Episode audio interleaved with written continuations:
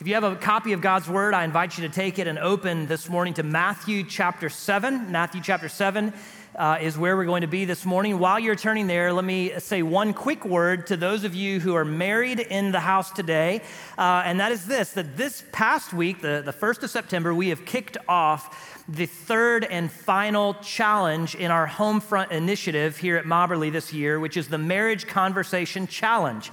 And uh, I have challenged the married couples in our church to commit, make a commitment to a once a week conversation with your spouse for 12 weeks using a conversation guide that we have provided for you.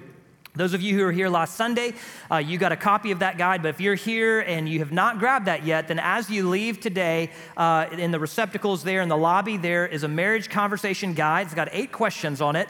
And that will help you to have a conversation with your spouse about the things that really matter most. You know, one of the keys to a healthy marriage is relational intimacy. And uh, part of how you, you build that relational intimacy and you build that friendship is through communication and connecting heart to heart with your spouse about the things that matter most. And this conversation guide is really just a tool to help you to do that uh, once a week for the next 12 weeks. Now, if you would like to have a copy of that conversation guide, uh, on your phone, then you can pull out your phone right now. This is the one time in the, the service where it's okay to, to text in church, but you can pull out your phone and uh, text the word talk to 57686. Okay, text the word talk to 57686. And I'm contractually required to memorize that number, 57686. Okay, I can say it in my sleep.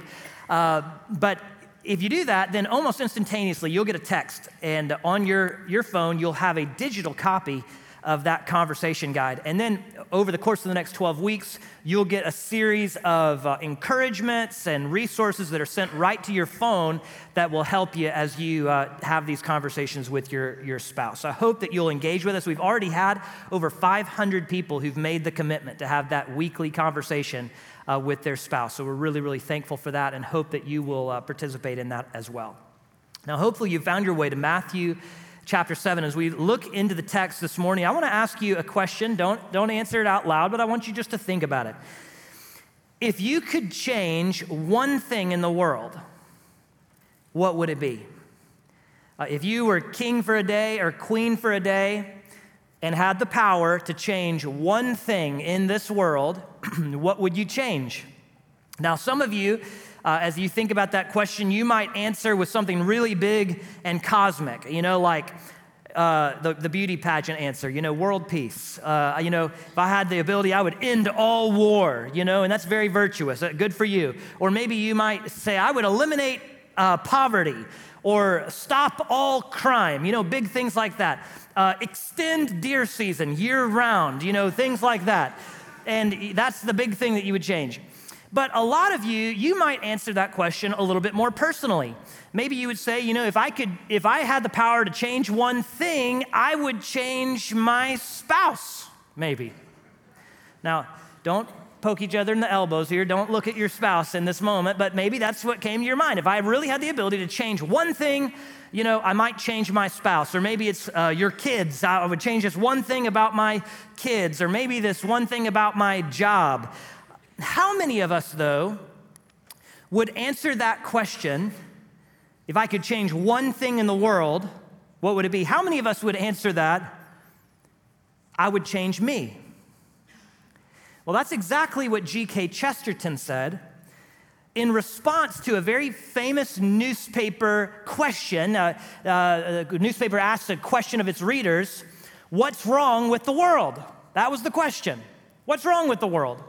And, and the great British writer and thinker of yesteryear, G.K. Chesterton, wrote a letter back to the newspaper and said, Dear sirs, I am. Sincerely yours, G.K. Chesterton. What needs to be changed in the world? Me. What's wrong with the world? I am. That captures the heart of Matthew chapter 7 verses 1 through 12. Let me just give you the context of Matthew chapter 7 as we come to uh, the, the, the really the closing part of Jesus' Sermon on the Mount. I want to just kind of remind you of some things that Jesus has been saying, just kind of trace uh, uh, some of the, the statements he has made over the last couple of chapters. Jesus has just commanded his followers in Matthew chapter 6 and verse 33 to seek first the kingdom of God and his righteousness. That's quite the statement. Make it your priority Jesus says, to seek the rule and the reign and the righteousness of God. In Matthew chapter 6 and verse 10, Jesus says, When you pray, pray that God's kingdom, his rule and reign would come on earth as it is in heaven, that his will would be done on earth as it is in heaven. If you go all the way back to uh, Matthew chapter 5, in verses 13 through 16, Jesus has said to his followers, You know, that you're to be salt and, and light in this world, that you're to be a preserving influence on society, you're to be an illuminating force in our culture. Matthew chapter 5 and verse 20, he says, Your righteousness should exceed that of the scribes and the Pharisees. So these are very big things that Jesus is saying. He's saying, Listen, God's plan for the world is for his kingdom to come, for his rule and reign and righteousness to prevail here on earth. And as you're hearing these statements, one of the natural questions to ask at this particular point is well, how? How do we see the kingdom of God come on earth? How do we see, you know, righteousness prevail throughout the land? And it would be very tempting at this particular point, very easy for us as followers of Jesus to say, that if we want to see the righteousness of God prevail throughout the land, if we want to see the kingdom of God come, if we want to see his will being done on earth, it'd be very easy to begin to look around us because we live in a very dark world, we live in a very wicked society. It'd be very easy to look around us and begin to look at all the evil that we see out there in the world and say, as we look at the, the, sin of the world, we look at the sin of the people around us to be able to, to, to say, that's really the problem. That if we really wanted to see the kingdom come, if we really wanted to see God's will be done, then we need to fix the sin out there. The, the real problem with what's going on, the real reason that we're not seeing righteousness throughout the land is the sin in the people out there. The real problem, you know, is Hollywood. Don't say amen yet, okay? Somebody in the early service are like, hey, man. It's like, hold up, hang on. There's another shoe that's gonna drop. It's easy to say the real problem with this world is Hollywood. You know, the real problem is CNN. The real problem is the Democrats or, you know, the Republicans or whatever your political leaning happens to be. That if we could just fix what's wrong out there, then we would see the kingdom of God come on earth. Then we would see, you know, righteousness flourish throughout the earth. The real problem with the world is what's out there. We've been doing that, honestly, since the very beginning of the Bible. It's, it's a natural part of the human heart to point at problems out there instead of realizing what's wrong right here. Think about in the Garden of Eden Adam and Eve rebel against God. God comes and confronts them about their rebellion, and they play the blame game. They start pointing fingers. You remember what Adam does? He says, God, it's this woman that you gave me. That's why I, I fell, right? So he's actually blaming the woman and he's blaming God. He's playing the blame game. He's pointing fingers. The real problem is not me, Adam says. The real problem is Eve. So God says, okay, well, let's talk with you, Eve. How's it, how's it going with you, Eve? And she says, oh, it's not my fault. It's, what was it? What'd she say? It's a serpent. Yeah, I'm not to blame. The real problem is not me and my choice to rebel. The real problem is the serpent. We have been playing the blame game ever since. The problem is not anything in my life. The problem is my neighbor. The problem is the Democrats. The problem is the Republicans. The problem is Fox News or CNN. The problem is out there. As the theologian Jimmy Buffett might have put it. Some say there's a woman to blame, but I know it's my own fault. It's that kind of mindset that Jesus addresses in Matthew 7. Let's look what he says in verses 1 through 6. He says, Do not judge so that you won't be judged. By, by the way, that's like the most memorized verse in the Bible, right? Even more so than John 3:16. Everybody, Christian or not, they know this verse. Don't judge so that you won't uh, be judged. And this is the common statement. They'll say, You can't judge me, only God can judge me, which is like the most terrifying statement that can, can come out of your mouth, right? Don't judge so that you won't be judged. Why? For you will be judged by the same standard with which you judge others, and you will be measured by the same measure you use. Why do you look at the splinter in your brother's eye, but don't notice the beam of wood in your own eye, right? You're, you're preoccupied with other people's problems without realizing you have bigger problems in your own life. Or how can you say to your brother, let me fix what's wrong with you? Let me take the splinter out of your eye and look, there's a beam of wood coming out of your eye. Look at what Jesus calls that. He calls it hypocrisy. He says, hypocrite. First, take the beam of wood out of your own eye, and then you'll see clearly to take the splinter out of your brother's eye. Don't cast what is holy toward dogs or toss your pearls before pigs, or they will trample them under their feet, turn, and tear you to pieces. Okay, so what Jesus is addressing here is a kind of self righteous judgmentalism, right? In Matthew chapter 5, Jesus has talked about the subject of the true righteousness of the kingdom. In Matthew chapter 6, he's talked about show righteousness, where you just display your righteousness for others to see. But now, Matthew chapter 7, he introduces a new subject, the subject of self righteousness. It's not just that they're judging things, the problem is that they're judging the sin of others without recognizing the sin in their own heart. It's a self righteous kind of judgmentalism. And Jesus says this kind of self righteous judgmentalism ought not to be found among those who follow me. If you name the name of Christ, then you cannot stand in self righteous judgmentalism towards others. So, this is the problem that these verses are addressing the problem of going around and pointing out the sins of others while ignoring the sin in ourselves. And Jesus gives us in these few verses three reasons why that kind of self righteous judgmentalism is a problem.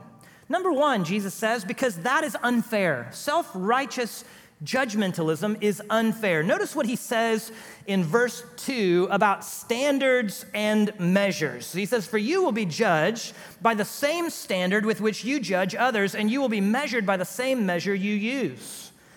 What he's saying there is that self righteousness is measuring someone else's life against a standard that I don't measure my own life against. I'm measuring you against the standard of a cup while I'm measuring me against the standard of a teaspoon. I'm holding you to this standard while I hold myself to a completely different, lower kind of standard. Jesus says that's unfair. It's the idea that we say, you know, this is my standard for thee, but not for me. I'm going to hold you to this standard. I'm not willing to hold myself to this standard. And therefore, I'm going to judge you against a different kind of standard than I'm willing to judge myself against. Jesus says that's unfair. Secondly, he says it's hypocritical. Look down in verses three through five. He says, Why do you look at the splinter in your brother's eye, but don't notice the beam of wood in your own eye? Or how can you say to your brother, Let me take the splinter out of your eye, and look, there's a beam of wood in your in your own eye. Hypocrite. First take the beam of wood out of your own eye, and then you'll see clearly to take the splinter out of your brother's eye. Jesus is saying that trying to take the speck out of your neighbor's eye while failing to notice that you have a log out of your eye. I mean, what a ridiculous comparison. Jesus is saying you're walking around and you're noticing the tiny little bitty faults of your neighbor. You, you see this little problem in their life, or this little sin in their life, or this little failure in their life, and you're eager to say, There's something wrong with you, let me fix you. While not realizing that there is a log coming out of your own eye. Jesus says that, frankly, is hypocritical. It's hypocritical. I've seen this as a parent. You know, when I hold my kids to a certain standard and how they use their words, and I expect them for, for them not to have a potty mouth, to be nice and kind in their words. Thank you for whoever that was. Uh, I want them to use good speech. And then they say something that's maybe not so kind, and I say, you know, don't do that. Where do you learn that word? And they say, I heard you say it, Daddy. Uh, it's hypocrisy. I'm to focus on the little speck in you without realizing I'm guilty of the very same thing, Jesus says that's hypocritical. Paul addressed this kind of mindset in Romans chapter 1 and 2. You read the book of Romans in first chapter, Paul is describing the wickedness of the world, the Gentile world in particular. And he, Romans chapter 1 just reads like a laundry list of the world's sin. He's just listing out all of the ways that the Gentiles are wicked. He even says, you know, the wrath of God is being revealed against all of this unrighteousness. And you can almost imagine that first century Jewish listener to be sort of egging Paul on, like, yeah, Paul, go get them. Aren't those Gentiles so wicked? And he just lists out all of their sin. But then Paul takes a little turn in Romans chapter 2 and verse 1, and he addresses those Jewish listeners that might be tempted to judge the Gentiles for their sin. Look what he says in Romans chapter 2 and verse 1. He says, Therefore, every one of you who judges is without excuse.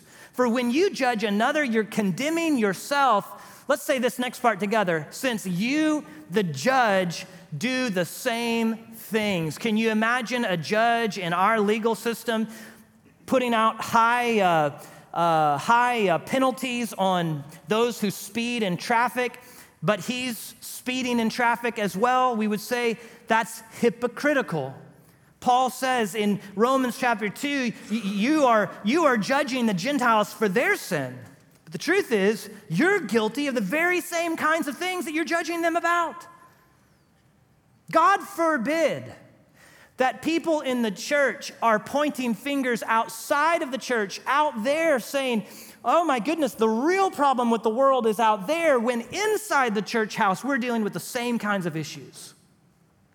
Jesus says it's hypocrisy, self righteous judgmentalism. And then the third thing he says, he says, You ought to not judge because it's unproductive to cast your judgment out against a dark world, a sinful world, while having this hypocrisy in you is unproductive. That's why he says what he says in verse 6. Kind of a strange verse here. He says, Don't give what is holy to dogs or toss your pearls before pigs.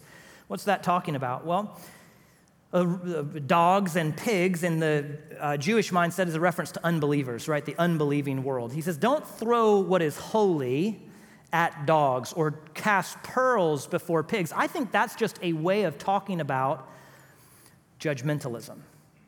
He's saying, don't cast your judgment toward an unbelieving world. What appears holy, you look holier than thou when you're judging others. It looks like you are casting out something holy towards the unbelieving world. Don't do that while also struggling with those very same things. Why? Because they, the, the, the unbelieving world, they will trample that judgment underfoot, they will turn, and they will tear you to pieces. Here's what I think Jesus is saying right there. He's saying if you are walking around looking down your bony nose, pointing your bony finger at the sinful people out there, and they look inside the church and see that you grapple and deal with the same kind of sins that you're condemning them for, they will trample that judgment under their foot. They will turn towards you and they will tear you to pieces. Folks, let's just be honest. We're actually seeing that happen in the evangelical world today. Uh, every time that we see another leadership scandal in the evangelical church, and we've had many of those over the last few years, and then we point at the wickedness of Hollywood and the wickedness of CNN and the wickedness of the Democrats and all those other things, and they look at the church and they say, see the same problems in the church that we're condemning outside of the church. The culture looks at that, they trample it under they, their foot, they turn, and they, they are tearing us to pieces because we've lost any sense of moral credibility. We've lost any sense of moral high ground because we, we are hypocritical. We're struggling with the same things that we're judging them about. And so Jesus says, Do not judge, or you'll also be judged. You're going to be judged by the same standard and the same measurement that you're leveraging against other people. So here's the point that Jesus is making in these verses it's very simple. That before we worry about what's wrong with the world, we should be concerned with what's wrong in us. Amen?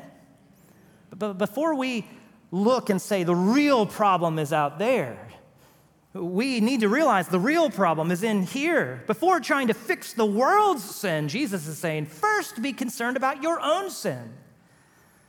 You know what's wrong with the world? The problem isn't first what needs to be fixed in you, it's what needs to be fixed in me.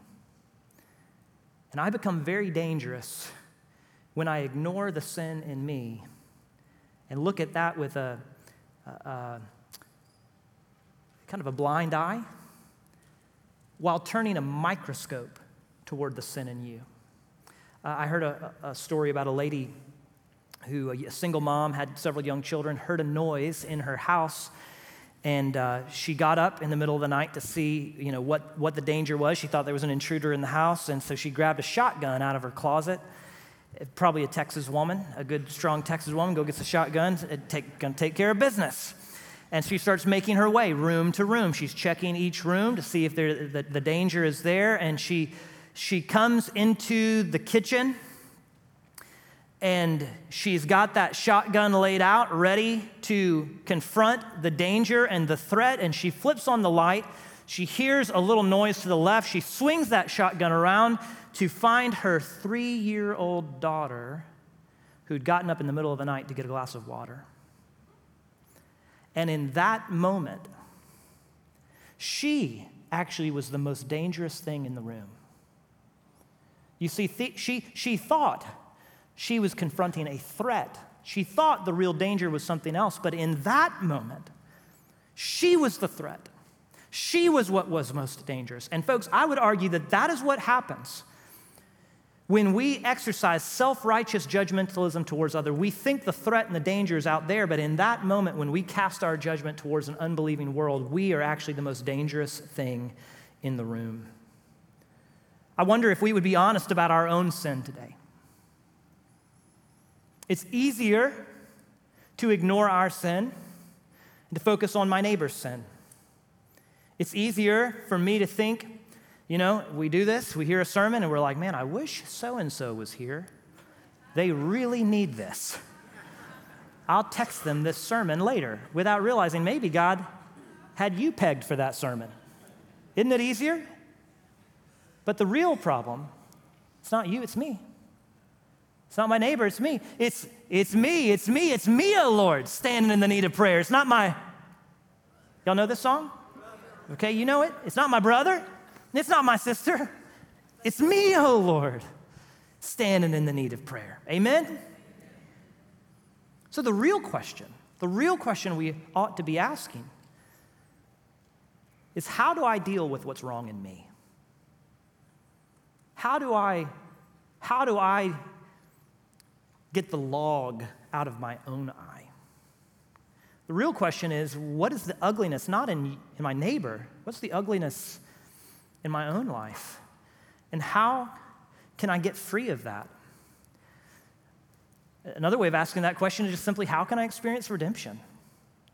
How can I get the ugliness out of me? How can I get the hypocrisy out of me? How can I get the sin out of me? How can I be made right? and you know, classically, like just in, in history, there have been three primary ways that we've tried to tackle that human problem.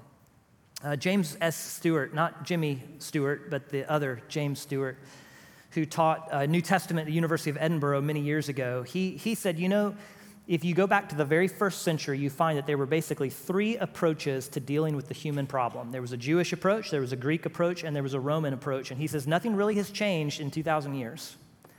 The Jewish approach to the human problem was religion. Basically, there's something wrong in me. The way that I deal with that is through religious effort. We see that in our day, don't we? People realize something's wrong, they realize something's messed up with their life, and so they think, well, I'm just gonna, I'm gonna start going to church. And they join a Bible study, they come to church, they read their Bible, they pray, and they start to exert moral, religious effort, and they think all of their religious trying will make them right. That's essentially the Jewish approach to the human problem. The Greeks approached it entirely different. The Greeks had a high value for the arts and learning and philosophy and logic. And essentially, they thought, well, we can, we can deal with the human problem by sort of uh, uh, evolving as humans. The more we learn, uh, the more education we have, the, the more we can kind of attain higher ideas through philosophy. This is kind of the idea of like self improvement, right? And you see this in our world today as well uh, people who say, well, you know, the real problem, the human problem could be addressed if we just, if, uh, if we could have social reforms.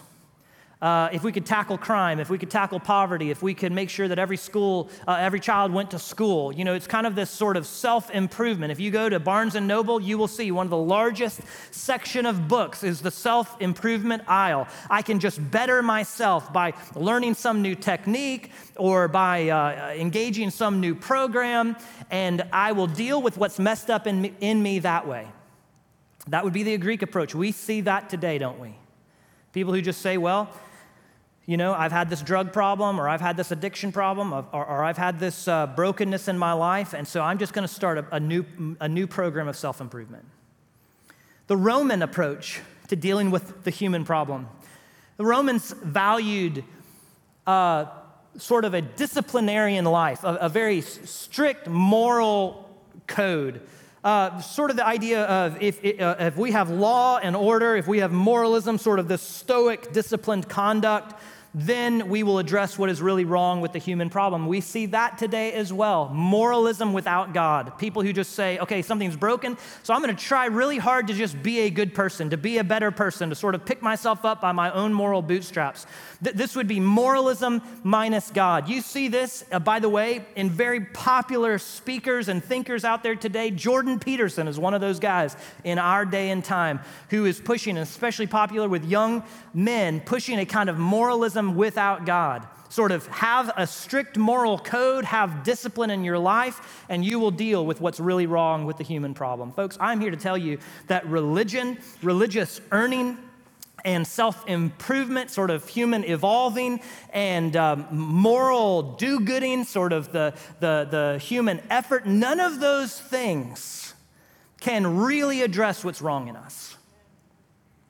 The only thing that can deal with the human problem is grace. It's God's grace and God's grace alone. When, when I realize that what's wrong with the world is not out there, it's in here, that what's really wrong with the world is me and what's inside of me, the only hope I have for redemption is the grace of God in my life. There is nothing I can do to earn that. There's nothing I can do to work for it. There's no uh, um, amount of religious effort or trying or moral do goodism or social reform that can really fix what's wrong in me. So, how do I deal with the ugly sin in me? Well, I'm so glad that you asked that. The text tells us. The text tells us how to deal with it. I want you to notice what Jesus says in verses 7 through 11. It's no accident that these verses follow verses 1 through 6, okay? You, that's brilliant insight that you have to go to seminary for, okay? Verses 7 through 11 come after verses 1 through 6, right? So n- notice, notice what Jesus says in verse 7 Ask, and it will be given to you. Seek, and you will find. Knock, and the door will be open to you. Everyone who asks, let's say this together, receives. The one who seeks, what happens? Finds, the one who knocks, the door will be opened. Now, some people love to lift verses 7 and 8 out of context, and they love to apply it to every area of their life. You know, the junior high boy who finally wants the girlfriend, and he's like, you know, I'm naming it and I'm claiming it. Verse 7, I'm asking God for the girlfriend, and, and whoever asks receives, seeks finds, and knocks, and the door will be open. Or maybe you've uh, prayed this prayer, you know, you're hoping for that job promotion, and you're like, I'm naming it, I'm claiming it. If I ask, I'll receive. That's not what this verse is about. This verse comes on the heels of verses 1 through 6. Verses 1 through 6 is about the sin in us, the beam of wood that's lodged into our life. How do you get it out? Jesus tells you ask. The way to get the sin out of us is not through our religious effort or earning or our human evolving. It's not through any of those type, types of attempts to deal with what's wrong in us. It's simply for, by asking for the grace of God. And Jesus is promising us here that if you will, if you will ask God, He will show you mercy in your sin. If you've got something lodged into your life, say, There's a beam of wood in my life. There's an element of hypocrisy that's living in me, and I can't get it out. I've tried. You're right, you can't get it out, but He can. And if you'll ask Him, He'll answer you. If you seek Him, you'll find Him. If you knock, He'll open the door. What a good word of hope today. This is grace. Grace is free, folks. Grace is not something you can earn. Consequently, it's also not something you can lose. It's a free gift of God. A, gift is something that's there for the taking. God just offers this to you. You don't have to buy it, you don't have to earn it. Once you have it, there's nothing you can do to lose it. It's just something you simply receive as a gift. You just ask God for this. Notice the language Jesus uses. He says, ask, seek, knock. Uh, in the Greek New Testament, he, this is a, a particular kind of command. It's a present, active, imperative. Okay, present, active, imperative. Don't let your eyes glaze over. Think about this it's a present tense. Continue to ask. It's not a one and done thing. You can continually ask because sin continually pops up in your life. So continually say, God, I need your help. I need your grace. It's active, not passive. That means this is something you must do, not something someone does for you. Your mama can't ask this for you. She can ask, but ultimately you have to ask God to deal with it. It's not something your pastor can ask for you. It's not something your friend can ask for you. If you want the sin in you to be dealt with, you've got to ask God for it. And then it's an imperative. That means it's a command. There's no other there's no other way to do this. There's not like one of multiple options. This is it. This is the only option. This is the only hope. There is one lifeboat, and this is it. Ask for the grace of God. But notice the wonderful promise here that Jesus gives us. If you ask, if you seek, if you knock, then the, the giver of every good gift will do this for you. Another way of just simply saying this is that if you are hungry and thirsty for righteousness, you what? Will be filled. If you ask God to remove the sin problem in you, He will. Notice the analogy that Jesus uses in verses 9 through 11. Who among you, if your son asks him for bread, will give him a stone? Can you imagine that? A little Bubba wanders up to you, toddles over to you, Dad, can I have a biscuit? And you're like, Here's a rock, chew on that, kid. Like we would all look at that dad and say, You're evil, right? You're wicked. Or if he asks for a fish, we'll give him a snake, you know, surprise, ha ha ha. We'd say, That's a terrible dad. So look what Jesus says, verse 11. If you then, who are evil, you know how to give good gifts to your children, right? All of us, even though we're, we're pretty wicked, we even recognize that that kind of response to a kid is really messed up. Well, then how much more will your Father in heaven give good things to those who ask him? You ought to just memorize that verse. How much more will your Father in heaven give good things to those who ask him? What, what Jesus is saying here is that God is like a good father who wants to give good gifts to his children. What better gift could God give than to answer the request to take the sin out of my life? If, you, are struggling with something really ugly and hypocritical in your life, and you're like, I have tried everything else, nothing works. How do I get this out? Jesus says, God is like a father who is eager to give good gifts to his children, so ask him to do it. Seek after him, he'll do it. Knock on his door, he'll open to you. God is a, a good father who gives good gifts to his children, right? My, my kids are very smart. They've learned, they've gotten smarter over the years. They've, they've learned on Saturday mornings, uh, you know, they barge into my uh, room at 6 a.m. and they say, Daddy, can we watch cartoons? The answer is probably going to be no.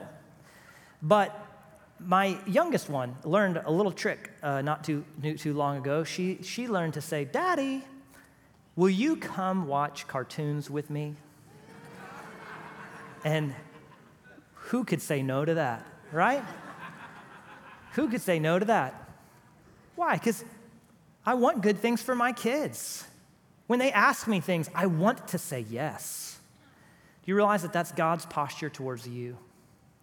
I think sometimes we have this image in our mind that when we sin, God is disgusted with us. That when we sin, God pulls back. Nothing could be further from the truth. When, when you sin, God runs to you. It's why when you're in a messed up situation in your life, don't run from him, run to him. He is eager. He's actually running towards you. He's a good father. He wants good gifts he has an easy yes. It's not like God is holding good gifts back, you know, saying, well, just show me it really matters to you, you know, try to make atonement for your own sin, and then maybe I'll give you something good. God is a father who's, who's got an easy yes. He, he's eager to say, yes, you, you want me to come and take that sin out of your life? Yes. I'm eager to give you the good things. God withholds nothing good from us. Nothing. Which means if, you, if there's something you think is good that He's not giving you, it's really, it's not for your good. God gives us every good gift, like a good and generous Father. So here's the great gospel hope of these verses. The great gospel hope. The good news for anyone caught in their sin, for anyone who's willing to be honest enough to say, Yeah, Pastor, what's really messed up in the world is not out there, it's in here. For, for, for you, if you come to grips with the fact that the major problem in our world isn't the speck in others, but the log of sin in us, if you come to grips with that reality and then you wonder, is there any hope that what's wrong in me, what's broken in me, can ever be fixed? Folks, that is the question that our world is asking. 10 out of 10 people out there understand there is something messed up with our world. Amen? And most honest people will realize there's something messed up with all of us. There's a real question is there any hope to fix what's broken? And if that's you, if you've maybe just seen the real ugly in you, in you and you just say, is there any hope? that what's broken in me can ever be fixed.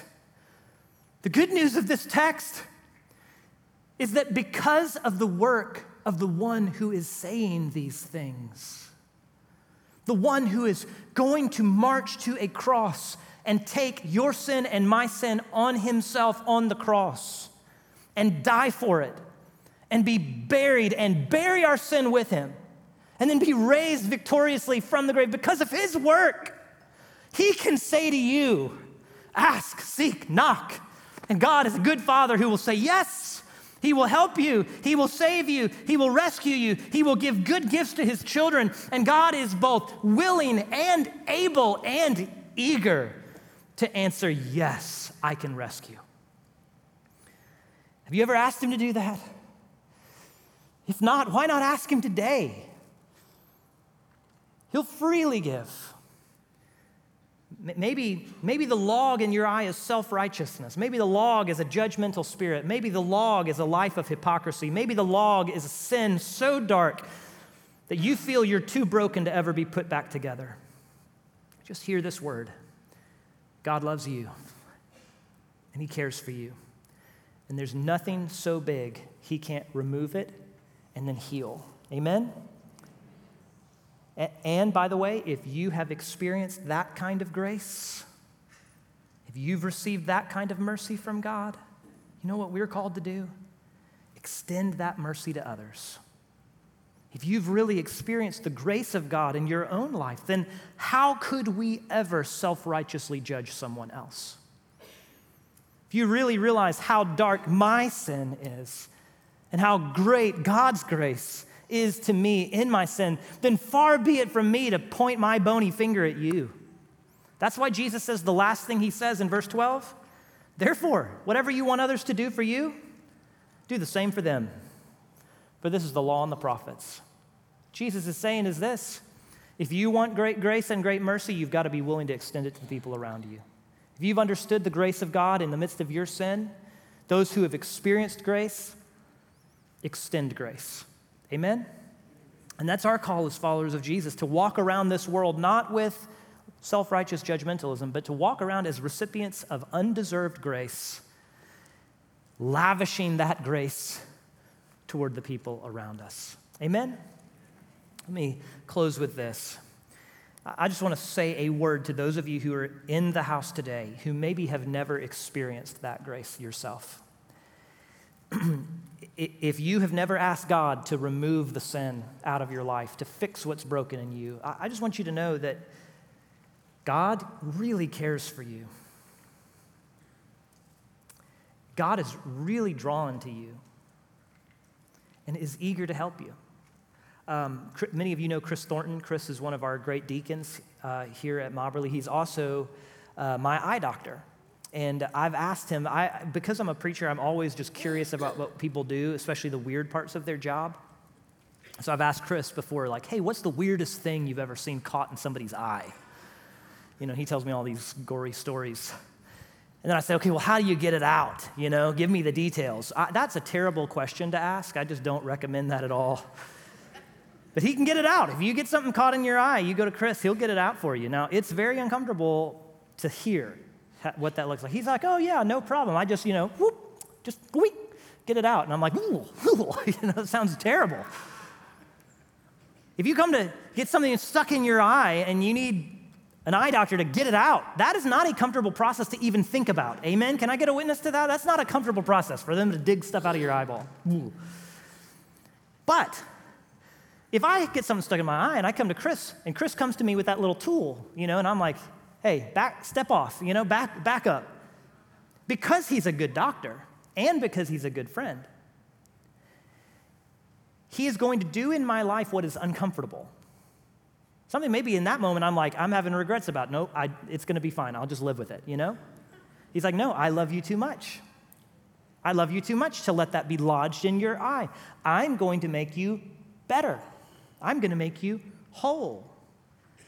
But it's going to be a little uncomfortable for a second. Now, see, that's a sign of a good doctor. Do you, do you understand that Jesus is called the great physician? And he just loves us so much that even when we say, Jesus, it's too ugly, no, no, we'll just live with this thing lodged in us. Jesus is like, I love you too much. I love you too much. It's not comfortable, it's not always easy, but come to me. I'll make you better. I'll make you whole. I'll take the ugly thing out. I'll heal. And Jesus can do that for you. I'm going to ask you to bow your heads all around this room. If you're here today and you've never asked Jesus for that, and maybe there has been something dark and ugly that's lodged itself into your life, I want you to know that forgiveness and grace is as near as you just simply asking for it. You can ask God for forgiveness and grace right now. If you've never done that, you could just pray something like this right now. God, I know I'm messed up. I know I'm broken and sinful. And I need your help. God, would you remove the sin out of my life? Would you heal the wound and the brokenness? Would you make me new? I believe you died on the cross for my sin and rose from the dead. And I want you to be the center of my life now. Amen. If you prayed something like that, the Bible says those who call in the name of the Lord will be saved. If you ask, you'll receive. Which means if you asked Him for grace and forgiveness, He gave it to you. Amen? We'd love to know about that, love to be able to help you to live with Jesus at the center of your life. And so, in a moment, we're going to close our service. Here at the front, there will be a couple of prayer partners If you'd like to just come down and say, hey, I, I prayed that prayer with the pastor, they'll celebrate with you, they'll pray for you, but they'll also give you some help to know how to live with Jesus at the center. We'll have pastors out in the lobby as well. If you're watching online, you can text the word next to 57686. Someone will be in touch with you. But we want to be able to help you to make Jesus the center of your life. I'm going to invite you as you go from this place to remember that if you've experienced God's grace, you are called to extend God's grace to others. Amen? Let's be a people of grace in this community by God's help for God's glory.